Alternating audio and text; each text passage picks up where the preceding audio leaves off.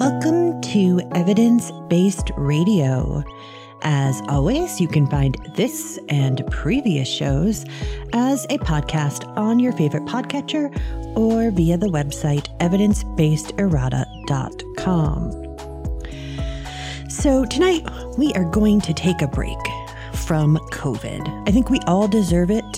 Um, I think that we're well aware of the resurgence. And I think that if you regularly listen to this show, then you are almost certainly vaccinated, if at all possible for you to be vaccinated. Um, and I hope that you're wearing masks wherever you go. And, you know, that, that remains my advice. Wear a mask, social distance when possible.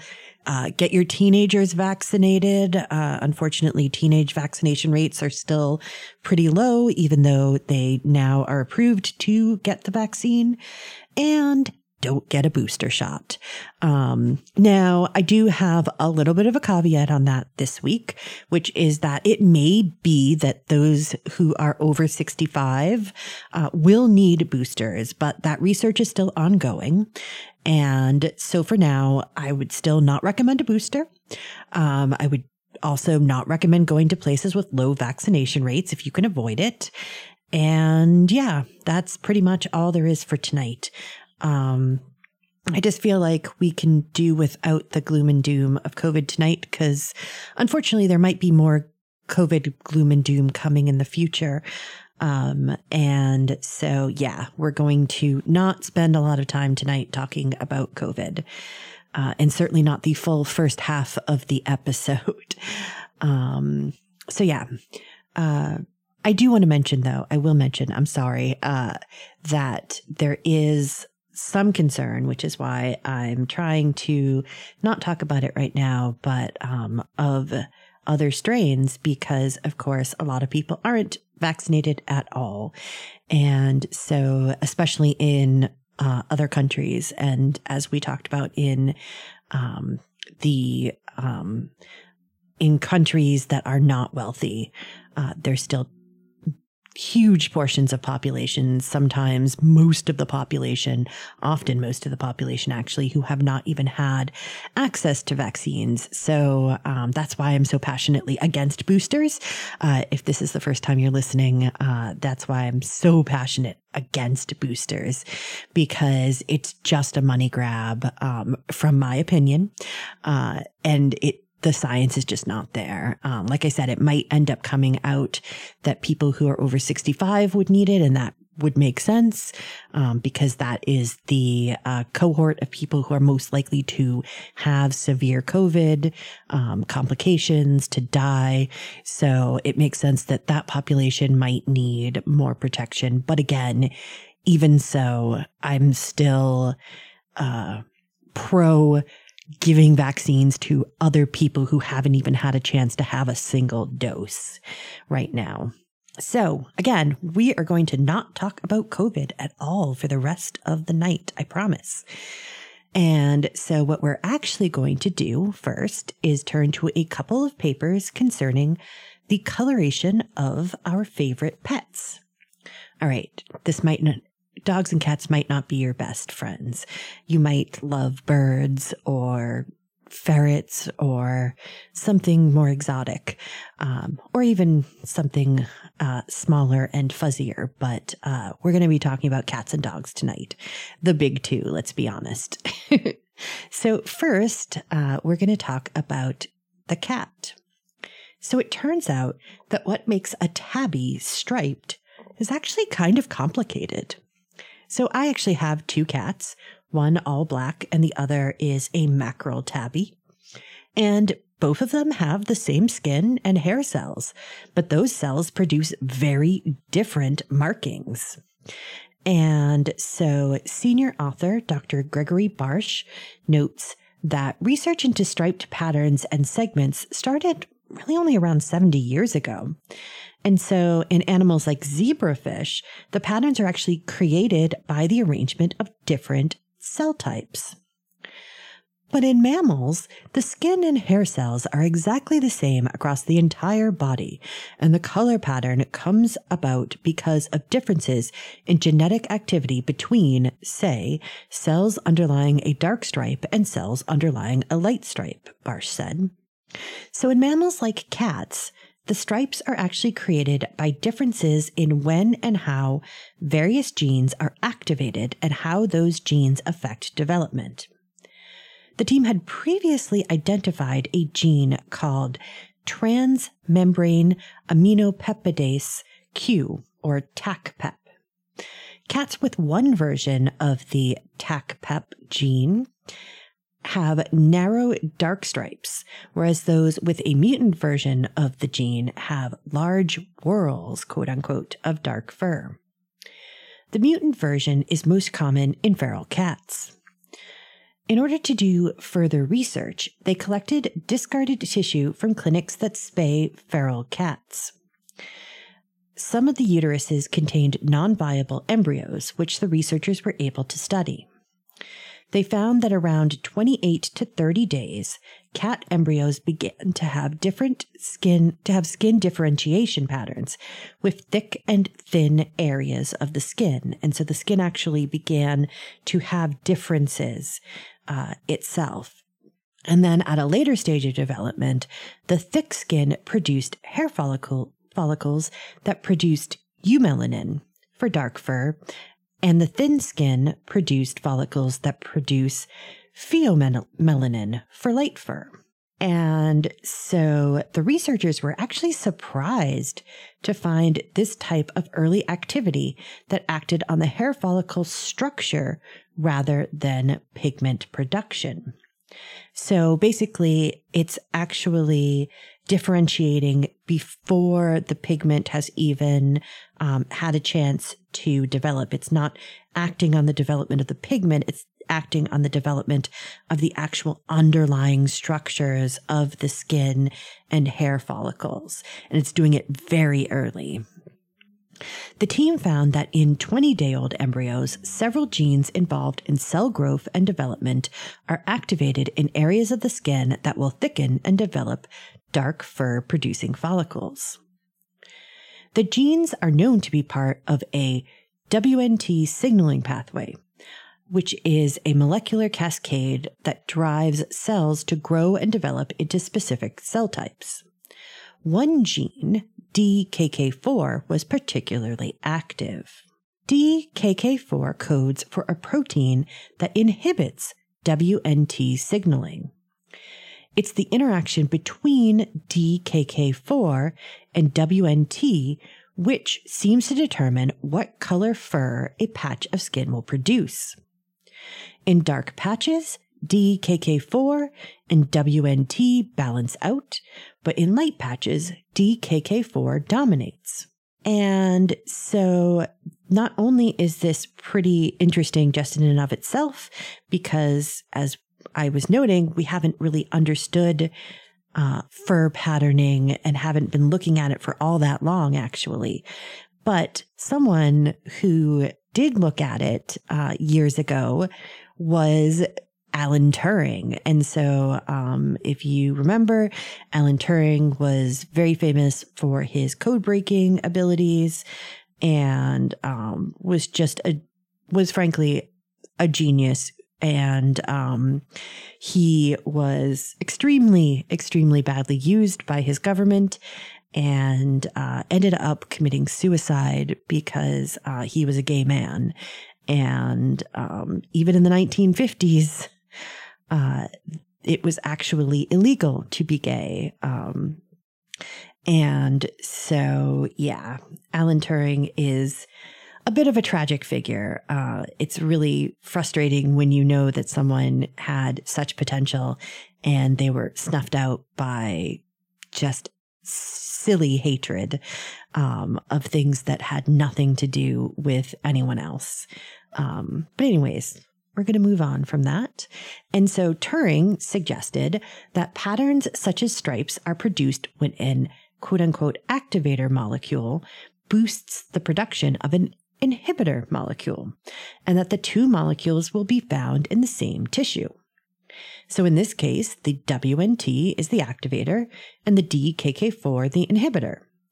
And so the team believes, based on this theory, that D K K four spreads more quickly through tissue than W N T signaling does, and that this uneven distribu- distribution causes the patterns of light and dark fur.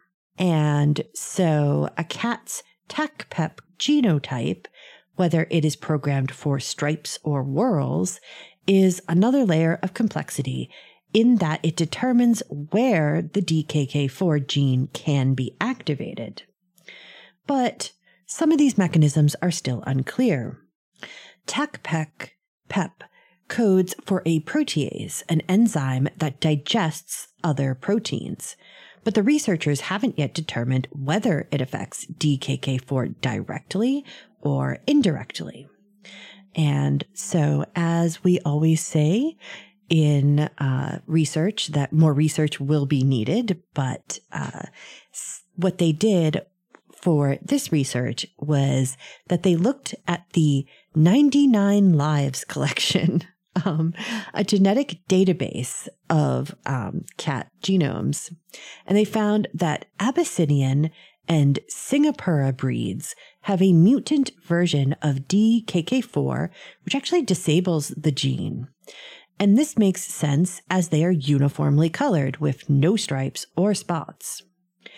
And so that's really interesting because I was wondering, I would like to see more about how they looked at cats that are one color. So for instance, I have an all black cat, and I wonder if that cat has this kind of um mutant D K K four, which disabled the gene for, um, you know, having that push and pull of different colors. So yeah, it is very interesting. The team hopes to determine in the future if similar mutations are found in wild cats. And so work done previously on cheetahs suggests that the TACPEP genome affects the appearance of the animal's spots, and they believe that D K K four might also be working on this pattern creation. Our observations to date are only on domestic cats, Barsh said. It is quite likely that the molecules and mechanisms studied in domestic cats apply to all of the more than thirty species of wild cats, but we will need to carry out additional studies of wildcat D N A to know that for sure. And in addition to that, the team would also like to expand its studies to look at animals like zebras and giraffes to see if this is a more basal mammalian adaptation or if other species have developed other mechanisms for creating skin or fur patterns. And so, yeah, that will be really interesting to see if it's the same mechanisms, the same kinds of genes, or if zebras and uh, giraffes have completely different um, pathways that lead to that coloration. Um, I mean, it could be either. It would make sense that they would all have the same. Um, having common ancestors, one would assume that this kind of coloration would have developed in earlier uh, animals. And so, um, yeah, it's interesting. But of course, we know, for instance, that dogs, which are a mammal, actually have different things going on. So the next paper is about new work that has been done recently on the coat patterns of dogs. So the researchers found that mutations in a single gene created five distinct patterns of coats. The coat patterns are found in breeds like the Corgi and Bernese Mountain Dog, and one variant called dominant yellow seems traceable to an extinct canid that split from Pleistocene wolves two million years ago. While we think about all this variation in coat color among dog, dogs, some of it happened long before dogs were dogs. The genetics turn out to be a lot more interesting because they tell us something about canid evolution, said Danica Danica Banash, a geneticist at the University of California, Davis. The five coats include the aforementioned dominant yellow, along with shaded yellow, agouti, which is alternating dark and light, black saddle, and black back, and are all controlled, as in cats, by the two types of melanin, eumelanin for black and pheomelanin for yellow. Now, of course, there are other coat variations, but those weren't explored in the current research. So, uh, for instance, um, Peter has two dogs, my boyfriend, and one of them is definitely a black back uh, with yellow, um, with the rest of their fur being yellow. That's Wally. But Pal is uh, black and white. And so, um, and he's got a little bit of a different, I couldn't, I, I was looking at him the other day after I had been reading about this, and I can't tell if he is a black back or a black saddle. He seems kind of in between, so he might be some other variation of coat. Um, but Wally is definitely a classic black back, uh, you know, yellow tan um, underbelly dog. And so I always think of him as sort of the quintessential kind of dog. Like when you think of dog, something like Wally comes into your head, unless you have specific kinds of dogs. Um, you know, if you have a corgi and someone says dog, you probably think corgi, but um, yeah. Anyways, I digress. And so the team looked at eight still living species, including domesticated dogs and wolves. And so the different coats are controlled by variations in the agouti signaling protein. The agouti signal controls how black pigment is distributed in the coats of a variety of mammals, including hares, horses, and mice. And so, you know, here is other mammals that have other kinds of um, control mechanisms for their coats. So again, going back to cats, it would be interesting to see if they have something more like this or if they have something more like cats.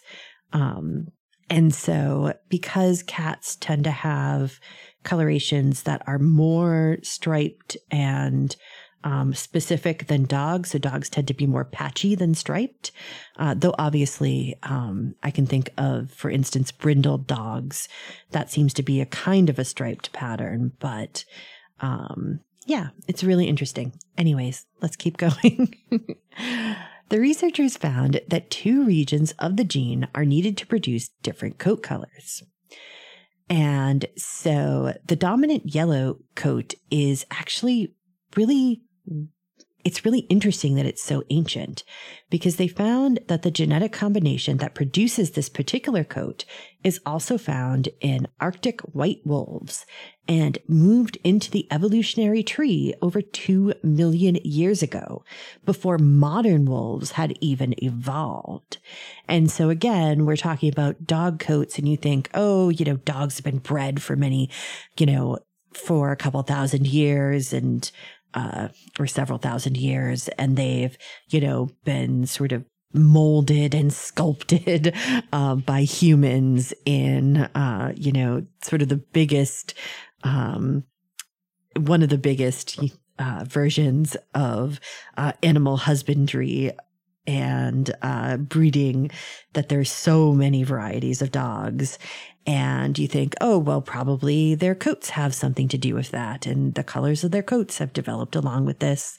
And dogs will probably have coat colorations that have to do with their own genes. But this is saying some of those genes are way more ancient and come from really much earlier ancestors. So now in the present day, it's found in breeds like Irish Terriers, Irish Terriers, Shiba Inu, Chow Chows, Basenjis, and Rhodesian road Ridgebacks. I love Basenjis. I love all dogs, I'm not going to lie, but Corgis, Basenjis. Um, I like little, I, I like big dogs, and I like little dogs that are basically big dogs, just short. um, though, again, I like all dogs. Um, I would enjoy hanging out with any dog um, as long as it was friendly. And so they also looked at a sample from a dog dated to nine thousand five hundred years ago with a black pattern that gives geneticists a better idea of what some of the first domestic dogs might have looked like. So that is very cool. And so it's always great to know more about things that you already know about. So, you know, we know a fair amount about dogs. We know a fair amount about their genetics because, you know, they've lived with us for a long time and they're a good subject for um, being able to study. And we use them in a lot of uh, lab tests. And so we know a lot about them, but there's always more to learn. Um, it's really funny. So I was talking to um, a professor, and they are actually using dogs to teach, um, you know, an intro to biology course this semester. And they're going to be looking at, uh, they're going to be taking cheek swabs from dogs of the professors, um, in the science center who have dogs. They're going to do that. And then they're going to have the students be able to, you know, do gels of the um, genetics of the dogs and compare them. And I thought that was really lovely. Um, you know, in the, in the world of COVID, you can't do that with your own, hu- with your own cells anymore. So we're not using human cells anymore. So they came up with this great idea to use the science professor's dogs. And I thought that's great. And I'm really excited about that. So we're going to continue to speak about dogs for a few more minutes because new research from Germany suggests that dogs know when you're purposefully withholding treats from them. The study recorded that dogs reacted differently to people who seemed to not give them a treat accidentally versus though those who seemed to do it intentionally. And so this would suggest that they have an idea, at least somewhat, of what people are thinking. And so in humans, this is called a theory of mind. It's the capacity to recognize that other people have their own set of thoughts, feelings, and understanding of the world, which could be different from our own. It's part of empathy and can help us understand others' ideas and behaviors. And as is often the case, this was once thought to be a uniquely human trait. But we've talked fairly recently about how some birds seem to show traits that hint that they may have something akin to a theory of mind. So it's not surprising that we might find it in dogs. The research published in the journal Scientific Reports explored how these animals, who spend so much of their time in the company of humans, might just be able to understand, at least somewhat, our thoughts and motivations. So they used a modified version of a test that's been used on birds, non-human primates, and, well, young children to measure their ability to read intentionality, referred to as the unwilling versus unable task. It's always hard with nonverbal speech to really know what you're measuring there, but the nice thing about this task is that it's actually already established in other species, study author Britta Schünemann, currently a research scientist at Harvard University, noted. And we had this amazing opportunity with dogs in contrast to chimpanzees and monkeys, in that we could let them approach us, which you can't do with a chimpanzee, of course. And so fifty-one dogs were involved in the study, which consisted of a plexiglass barrier that had a gap through it. And so through the gap, you could pass a treat to the dog. So the researchers then set up one of three testing scenarios. They asked the dog's owners to perform three different tests with their dogs.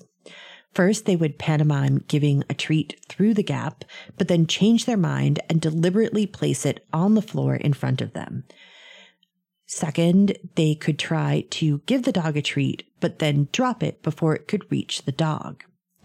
And in the third scenario, They would try to give the food, but the gap was blocked.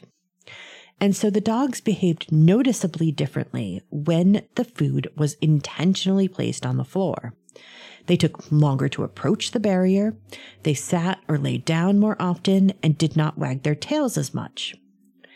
Now, Schünemann does acknowledge that there are other researchers who are skeptical of the ability for dogs to attribute intention to others, but argues that this trial, one that's been performed with other animals, shows that there is potentially a real understanding. She also acknowledges that there might be other nonverbal clues that the dogs are picking up that do not require them to extrapolate the state of mind of their human companions. But she stands by her work. Again, we have to be careful here. What we can say, though, is that we have the first evidence that not only chimpanzees and birds, but dogs might also have this very basic but substantial capacity that is part of theory of mind, she said. And so Schünemann actually usually works with children to understand how the concept of intentionality emerges in humans, but she wanted to further explore the bounds of this idea using dogs as models. And so she hopes her work will inspire others to take a deeper look. She also hopes that it will help dog owners better understand their best friends, noting that some people believe their dogs understand every thought and feeling, while others think of them as simply reacting to human commands and desires without any kind of further understanding. What we show is that the answer might be somewhere in between, that they are sensitive to humans in a certain way, she said. So yeah, that is very cool. And um, I definitely think I I feel like I'm in the middle, um, though I tend to push a little bit towards the they totally understand everything we're doing, um, especially with smart dogs. So uh, Wally and Pal are both very smart dogs. Um, they're very well trained. They know, um, you know, They they know a lot of tricks. They know how to, uh, you know, take commands. They don't always want to do it, but they all they do very well know how to do it. And um, so it's very interesting to think about whether or not they're actually um, able to understand us as much as I feel that they do.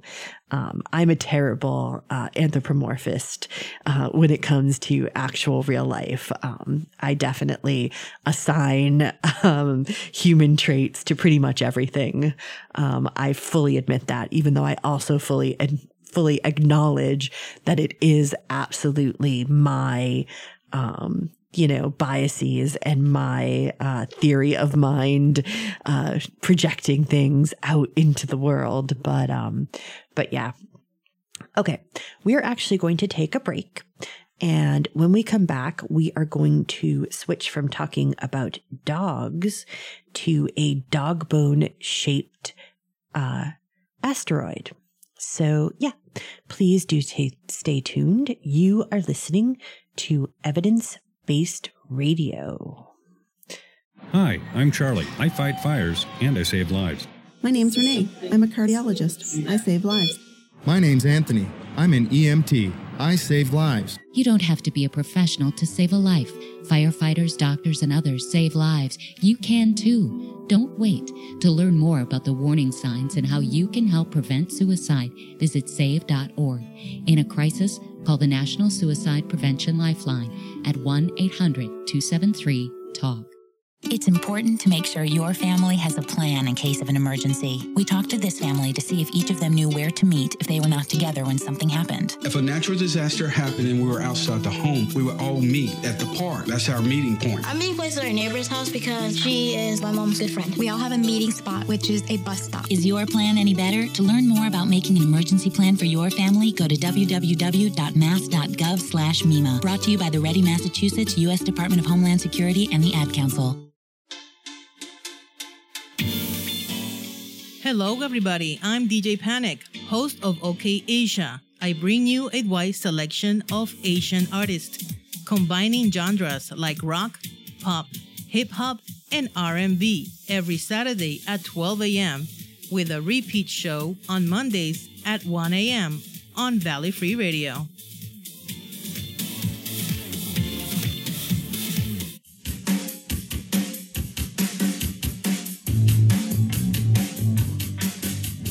Hey, this is Maddie, host of Planet Emo, a show that aims to bring you the latest and greatest in emo music from Massachusetts and beyond. If you ask ten different people what emo music is, you'll get ten very different answers, and my goal is to bring in every one of those perspectives. From eighties hardcore to the power pop of today, we'll hear it all. For your dose of early morning feelings, catch Planet Emo from six to seven a m every Thursday right here on Valley Free Radio. By now, you have heard that using compact fluorescent light bulbs, or C F Ls, can save you money on your energy bill. But have you heard that there is a law requiring Massachusetts residents to recycle them? Keep in mind, they can't be recycled curbside, so do your part. Drop off your used C F Ls at your local participating retailer. For more information on recycling and where to do it, visit lamp recycle dot org slash Massachusetts. And thank you. Hey kids, let mom help with your science project. This new mom wants her kids' science project to thrive. Too bad she hasn't cracked a science book since nineteen eighty-five. A metathesis reaction? Compounds, mixtures, and elements. Even this baking soda volcano is too big of an experiment. Whoa. Now she's completely forgotten the periodic table. Now she's burning a hole through the kitchen table. Burning with science. But her kids' love for their mom is truly transparent. Proof you don't have to be perfect to be the perfect parent. Don't tell Dad. You don't have to be perfect to be a perfect parent. Thousands of siblings in foster care will take you just as you are. For more information on how you can adopt, visit adopt u s kids dot org. A public service announcement from the U S Department of Health and Human Services, Adopt U S Kids, and the Ad Council. Did you get the vaccination? No, not that vaccination, the Soul Vaccination. That's what we deliver on the Soul Patrol every Tuesday from eleven a m to one p m on Valley Free Radio. Join me, Dave Keating, with classic funk, soul, R and B, along with a good dose of new disco, deep house, chill, and yeah, maybe a little yacht rock too. Don't miss the Soul Patrol with me, Dave Keating, every Tuesday from eleven a m to one p m, always streaming on valley free radio dot org. Soul vaccination. Everybody get in line. Valley Free Radio, W X O J L P one oh three point three, Northampton. S T Ds often have no symptoms, but if left untreated, they can lead to serious health problems, especially for young women. Every year in the U S, about twenty-four thousand women become infertile from untreated S T Ds, which means they may never be able to have kids. It's important to get tested regularly. All S T Ds are treatable. Many are curable. G Y T, get yourself tested. Go to G Y T now dot org to find a testing center near you. A message from C D C.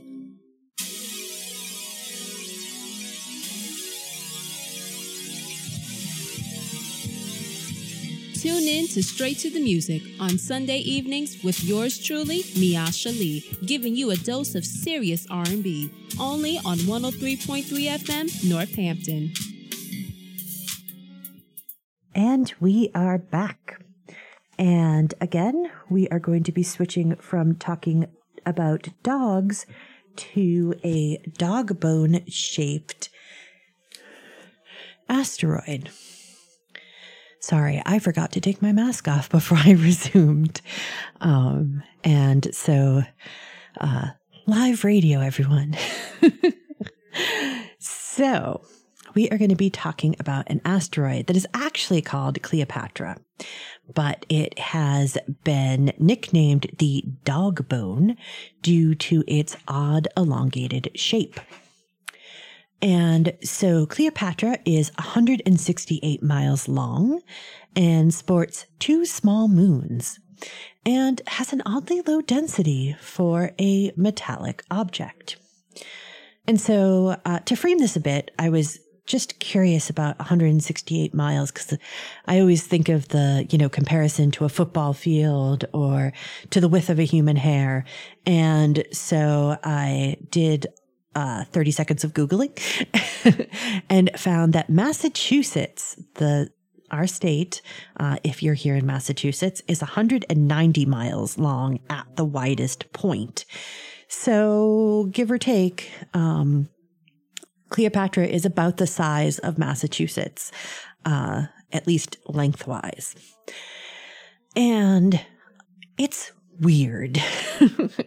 So um, it is also spinning so fast along its axis, axis that it's threatening basically to completely disintegrate. And so they think that the spin might actually explain the presence of the two moons. And so the moons are Alexhelios and Cleoselene. And the findings come from two papers published recently. The first from researchers led by Frank Marchis, a planetary astronomer at the SETI Institute, looked at the physical properties of the object, such as its shape and chemical composition.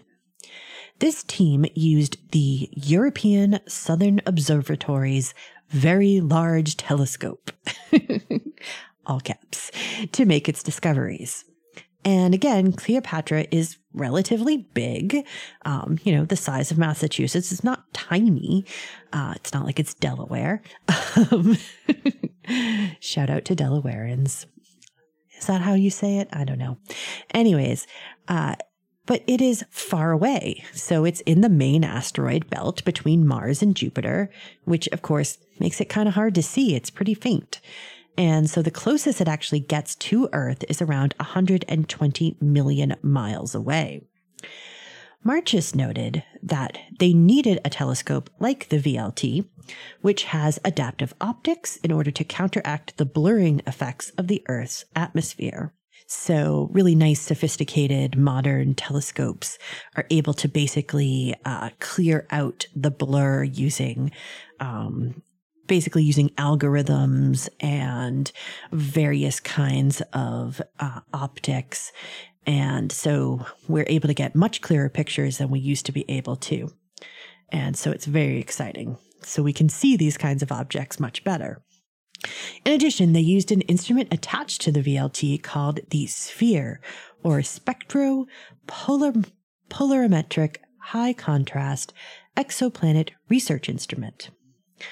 The Sphere instrument is one of these next-generation adaptive optics systems, which is now capable of working in visible light, said Marchis. Consequently, it provides images in optical light, in this case in red, with the full resolution of the eight-meter telescope, like if the V L T were in space, which is, of course, why we send uh, telescopes to space, is to be able to get away from that Um, atmospheric blur. He actually added, thanks to this amazingly amazing qu- image quality, we can now see details about the shape of the asteroid, see the two lobes and the bridge connecting them. And so Cleopatra was actually discovered in eighteen eighty, despite being very faint, uh, by Czech by Czech astronomer Johan Pallissa. And apparently, it gets weirder every time someone goes and spends any time looking at it. So the first moon was discovered in a nineteen in nineteen eighty during an eclipse. In two thousand, radar observations hinted at the odd shape of the object. Two lobes connected by a narrow neck, hence the dog bone idea. And so in twenty eleven, a team led by Marchis announced that they discovered the second moon using the Keck two optical telescope. Now, the moons were formally recognized and named after two of Cleopatra's children, so the actual historical Cleopatra. Her children really were named Alexhelios and Cleopatra Selene. um, you know, Nothing like uh, having fancy names when you're, well, when you would have potentially grown up to be the rulers of a kingdom. But unfortunately, as we know, Cleopatra was the last Ptolemaic ruler of Egypt. Um, sorry, my history nerd is coming out. Anyways, the these first observations just basically showed that the system was unique and worth studying, but they didn't really have any real data points. They kind of had to extrapolate where the moons were going. And so both the orbits of the moons and the shape of the asteroid itself had to be approximated. And with that came an approximation of the density. And so the team were able to observe Cleopatra in twenty seventeen and twenty nineteen from different angles, which, using the um, V L T, which allowed them to create a three-dimensional view of the asteroid. And so it showed them that, for instance, one of the lobes is larger than the other. And they were finally able to determine the precise orbits of the moons. And it turns out the original estimates were off by quite a bit, which meant that inferences drawn from that data were also off by quite a bit. Um, this updated information was important to better estimate the asteroid's true mass and radius, notes Miroslav Broz, an astronomer from Charles University in the Czech Republic and first author of the second paper, which looked at the asteroid's orbital characteristics and its two moons. They also found that the object rotates at a breakneck rate of one revolution per five hours. Think about an object the size of Massachusetts orbiting, I mean, um, rotating at one revolution per five hours. That's pretty fast for something that large. Actually, we know it more precisely at five point three eight five two eight two seven hours, Broz said in an email. This might seem normal for an asteroid, but Cleopatra is so long that at its ends, the rotation speed is very close to the escape speed. And so he hypothesizes that if another asteroid were to hit Cleopatra, it might result in an even higher speed of rotation, which would unfortunately cause the asteroid to break apart. And so with the improved data, the team was able to calculate a mass for the object that is thirty-five percent smaller than previous estimates.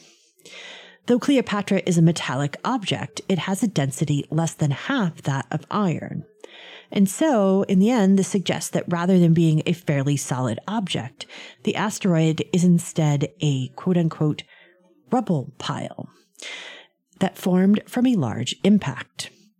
And so, knowing that the object is actually a loose conglomeration of debris rather than a solid object might actually explain the moons even better. They may have been ejected from the main body of the asteroid.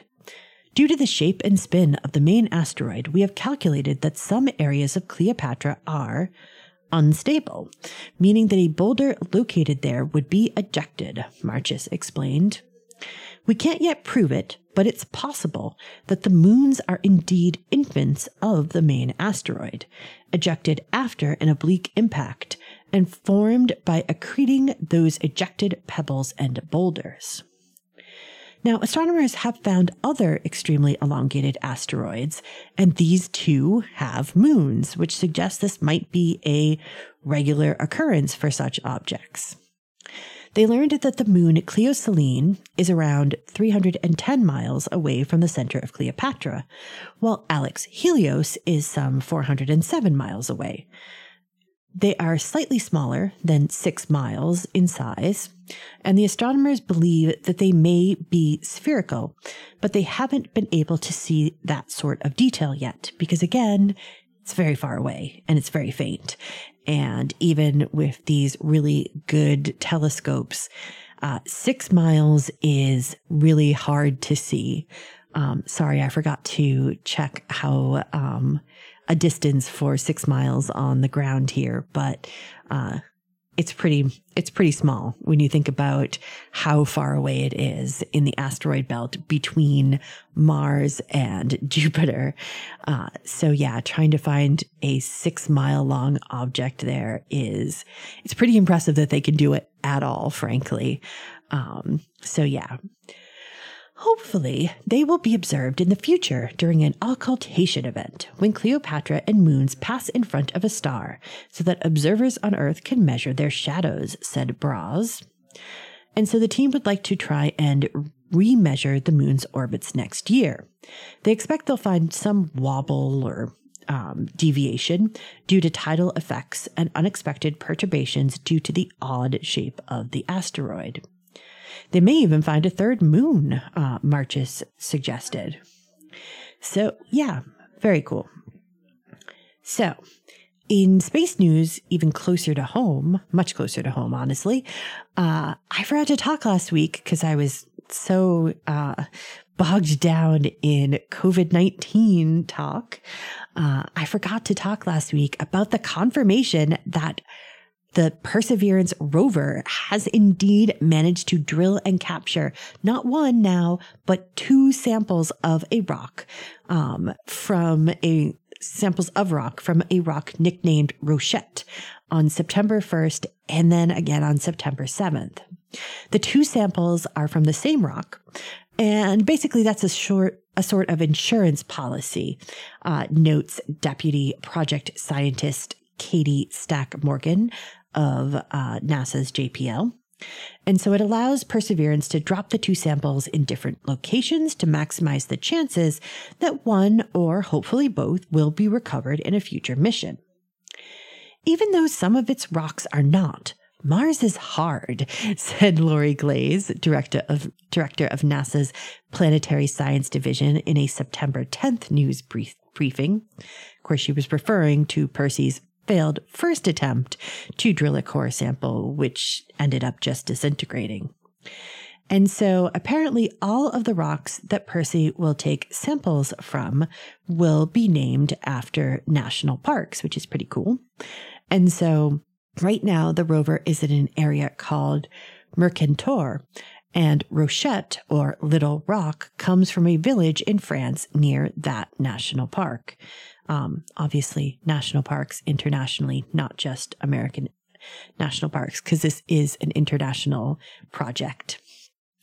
Excitingly, the onboard instruments suggest that the rock is made from basalt and may be from an ancient lava flow. And so these types of rocks preserve their age well. So when researchers are actually able to get a hold of the sample, they should be able to date the rock uh, based on concentrations of certain elements and isotopes. And this will be the first time that researchers will be able to really date pristine Martian rocks. So fingers crossed that everything goes well, because it's going to be really exciting if it does. And so the rover also found traces of salt minerals, which suggest the possibility of the rock having interacted with water over long time periods. It suggests groundwater may have been moving through the Martian subsurface and may have created habitable environments within the rocks. It really feels like this rich treasure trove of information for when we get this sample back, Stack Morgan says. And so, once the sample is back, scientists can search inside those salts for tiny fluid bubbles that might be trapped there. This would actually allow them to get a glimpse into the time when Jezero Crater was wet and could have sustained ancient Mars life. These represent the beginning of Mars sample return, said planetary scientist Meenakshi Wadhwa of Arizona State University in Tempe at the, at the news briefing. I've dreamed of having samples back from Mars to analyze in my lab since I was a graduate student. We've talked about Mars samples return, sample returns for decades.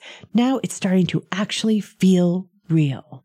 So super exciting. Very happy about that. And uh, though we do have to temper our excitement, because remember that even if the first samples Uh, even those first samples won't be brought back to Earth until at least the early twenty thirties. Uh, so it's definitely going to have to be delayed gratification.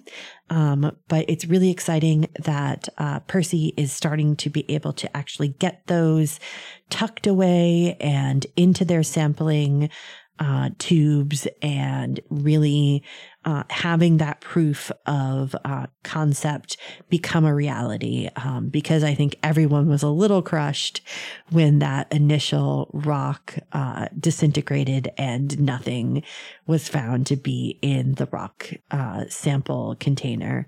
So yeah, it's very exciting to be sort of back on uh, track and working towards really getting um, more samples and exploring further and really getting to know Mars in a way that we've just never been able to before.